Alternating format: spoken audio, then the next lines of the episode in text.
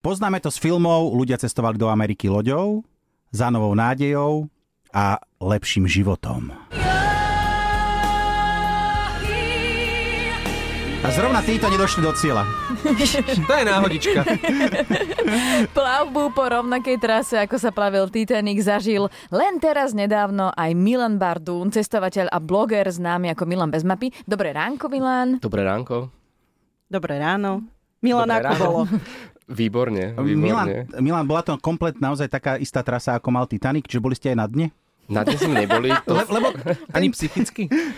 Ani psychicky. Ani finančne. V cene líska, no to skoro. Áno, áno, v cene líska potopenie nebolo našťastie. No. no ja som videla na tvojom profile fotky, videa, vyzeralo to veľmi luxusne. Vieš, čo ma zaujíma? Bolo to drahé?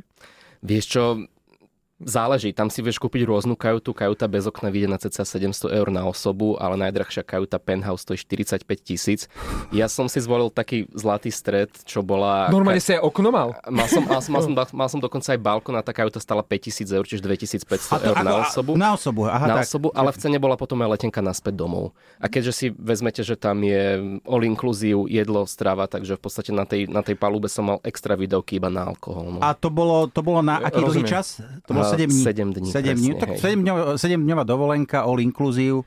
A tam bol aj program, nie? To ste dostávali také noviny stále. Áno, áno, tam každé ráno prišiel, večer predtým prišiel, prišiel program, nechala pani Chyžna na dverách a tam bolo napísané, že čo sa na druhý deň deje a bol tam rozpísaný program na celej lodi od rána do večera a mohol som si kružkovať čas ako program v telke a bol tam Inak... divadlo, školeň, učenie tanca a podobne. Inak vlastne pamätáte si, ako sme o tomto pred dvomi rokmi hovorili, že sa to chystá a ty si to vlastne zažil?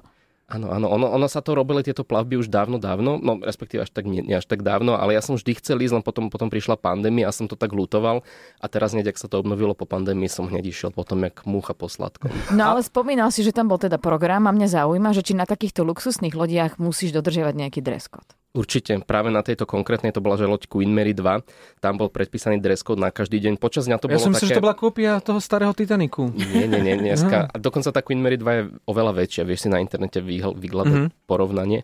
A čo som chcel povedať, je, že áno, že je tam dress code, cez deň to také voľnejšie, že treba nejaké polotričko a podobne. Určite a... nie nejaké teplaky, ale večer potom normálne Oblek musel byť... Čiže, čiže, čiže, v podstate, čiže v podstate musela sa dodržiavať také, aby to malo, malo aj ten pocit taký, že človek nepríde do, reš, do reštiky a teraz tam vidí jeden v tričku a v šlapkách, ďalší takto oblečený. Presne, aby to malo taký ten historický nádych, aj tá loďa zariadená do takého štýlu art deco cca tých 20 rokov minulého storočia, takže a bola tam živá hudba pri, pri večeri, takže naozaj to malo celé takú Dobre, atmosféru. a tí ľudia z tej kajuty za 700 eur mohli ísť aj tam hore, kde boli tí za tých 45 tisíc. Tí nemali tom... zaplatené, že môžu výsť z kajuty. áno, áno, tam vlastne je cena líši len v cene kajuty, ale všetci majú program Aha, ne, nebolo to aj... ako na Titaniku, že tí nie, dole nie, mohli byť iba dolu, hej? Akože tá najvyššia trieda, tých, čo, čo platia za tých 45 tisíc, tam mali jeden celý dek, jedno celé poschodie Tí sa s vami nestretli ani za celý čas. Nespoznal som ich, možno, možno boli medzi nami, ale my, čo sme neboli tá úplne, že prvá trieda, sme tam nemali chodiť, ale samozrejme, že som sa tam išiel pozrieť, lebo tam neboli zámky nikde, ale tam sa líšia iba izby. Tak možno ste sa minimálne stretli na nejakom koncerte, na divadle, možno v kasíne. Áno, áno, kasíno tam, kasíno tam je aj koncerty divadla, každý večer tam bol program, bola tam opera, vystupovali tam tanečníci z Broadway, uh, bolo tam kino, bolo tam planetárium, myslím, že Queen Mary 2 má najväčšie planetárium zo všetkých lodí na svete. Takže naozaj ja som sa tam nenudil a už som aj počase po takých 5-6 dní bol taký, že už, už, už by som si aj odpočinul trochu. A nejaká morská choroba, dalo sa to vydržať toľko dní na lodi? Vieš čo, ja som sa bál, lebo ja som nikdy predtým na takejto plavbe nebol, lenže tá loď je vyslovene postavená na vody Atlantického oceánu, lebo Atlantik je taký divokejší a má veľké vlny. A keď občas zafúkalo, tak veľmi mierne bolo niečo cítiť, hlavne keď som bol pod palubí a pil drinky v klube, ale inak nie. A preto sa ti to točilo. Preto sa mi to točilo. Dobre, uh, videli ste ľadovce? Nevideli sme ľadovce, ľadovce bývajú ceca tak do apríla, teraz Aha. bol august, no mm-hmm. našťastie. Takže sklamanie, hej? No, sklamanie cez šťastie. Ale chodil si stále na palubu vyzerať uh, to počasie, že aké, aké tam je, či prší, či je hmlisto, či máš pekný výhľad. Áno, to atlantické počasie je typické tým, že tam je celoročne hmlá, dážď, fúka silný vietor. Čiže ja som aj tak rozmýšľal, že keby, či, či by som túto plavbu niekomu odporúčil. Ono, keď si človek vezme, že zaplatí 2500 500 eur za to, aby videl celý týždeň hmlu a iba oceán. Ono je to skôr také, že... Ja by som si pýtal naspäť vstup. že, že ja som čakal Kate Winslet, ale Leonardo DiCaprio niekde. Vráte mi mojich 700 eur za palubu bez okna.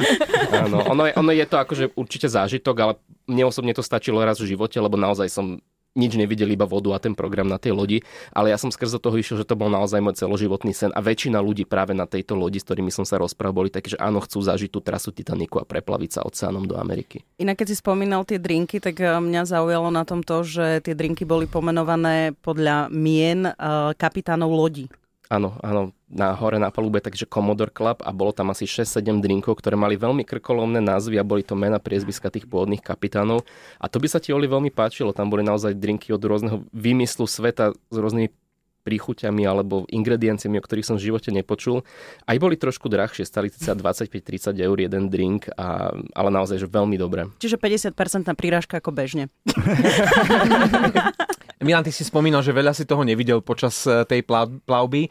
Aké to potom bolo, keď si po tých 6-7 dňoch uvidel. zrazu uvidel a blížil si sa do New Yorku. Áno, lebo človek v podstate 7 dní naozaj vidí oceán, ak má šťastie, že vidí oceán, pokiaľ není hmla alebo nejaká burka. A bolo to veľmi emotívne, lebo tá Queen Mary 2 prichádza do toho New Yorku od cca 4 ráno, čiže všetci si dajú budík, aby videli ten príchod tej, tej lode. Dal si si budík? Dal som si budík, lebo tam je taký most, myslím, že on sa volá Veranzo alebo nejak podobne, neviem, či to dobre vyslovujem.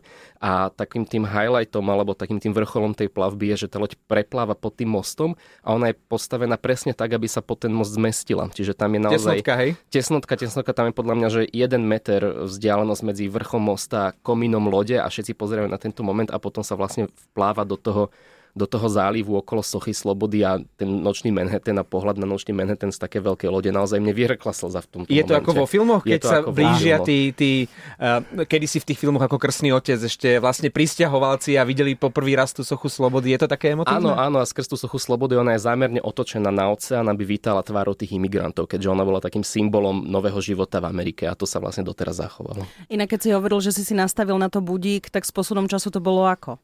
Toto bola veľmi zaujímavá otázka aj pre mňa ešte predtým, než som bol na tej lodi. Tam sa každý večer posúval čas o jednu hodinku dozadu. Čo bolo super, lebo som prišiel do Ameriky úplne bez jetlagu a ešte lepšie bolo, že keď som to trošku prehnal s nejakými drinkmi v klube, tak ráno som mal extra hodinu na spánok.